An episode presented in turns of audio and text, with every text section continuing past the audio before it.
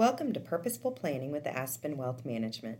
This is Candace, and welcome to our series on insurance considerations when you marry late in life. Today, we'll start by discussing some important questions to ask yourself when it comes to insurance for older newlyweds. Getting married is a celebratory occasion on the road to what everyone hopes will be a happily ever after. But matrimony is about more than romance. It's also an occasion in which two people enter into a binding contract with one another, combining their legal and financial affairs. So, along with the happy nuptials, it's also time to start talking about the essential but not so happy topic of insurance. Couples of all ages need to take steps to protect their financial future, but marrying later in life often brings more complexity and a greater sense of gravity to the table. Chances are each party is coming into the marriage with more assets and perhaps more debt than younger couples. Moreover, although it's something nobody wants to think about, the probability of major illness, disability, or death is more likely and looms closer every day. It has become far more common for people to marry late in life According to the U.S. Census, the average age of first marriages has risen by more than six years in the past 50 years, with more people waiting until age 40 to even tie the knot. Not only that, but second marriages later in life are on the rise. So, what do you need to know about insurance when you marry later in life? Let's start by talking about why you need insurance, even as a newlywed.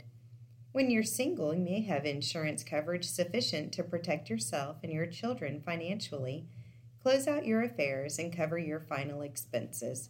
But after marrying, it's important to protect both parties and your dependents in the event of disability or an untimely death. Losing an income, a caregiver, or a homemaker can be difficult for most households, if not financially disastrous. When two people with established adult responsibilities come together, you'll need to sort out what you keep and what goes. Maybe one spouse's premarital home is sold or rented out. Maybe you'll buy a new home together. Whatever the situation, if one spouse passes away, even if it's before the ink dries on the marriage license, the surviving spouse will have to find a way to handle all the financial obligations left behind.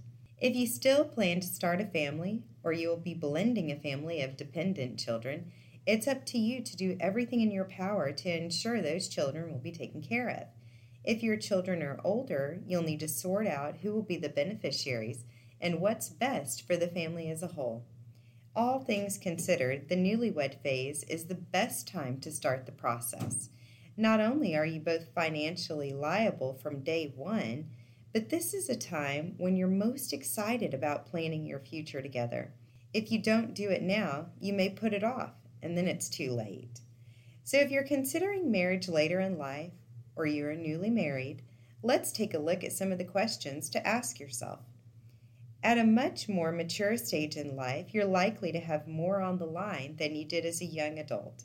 So, you'll need to ask yourself very pragmatic questions about your financial responsibilities such as Is there an outstanding mortgage that needs to be covered? Do we have sufficient savings to cover the cost of our children's education? Are there business affairs or investments or real estate holdings that need to be handled? Do we have a special needs child, parents, or close family members who will need ongoing care or support?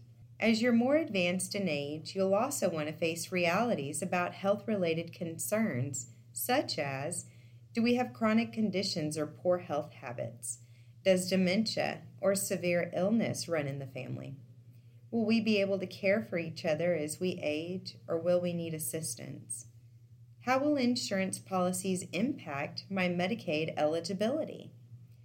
Asking the tough questions now may not be fun, but it will help you prepare for the future and save you from preventable hardships down the line. Tune back in in two weeks to hear part two of our series on what you need to know about insurance when you marry later in life, where we discuss insuring your financial future as an older couple.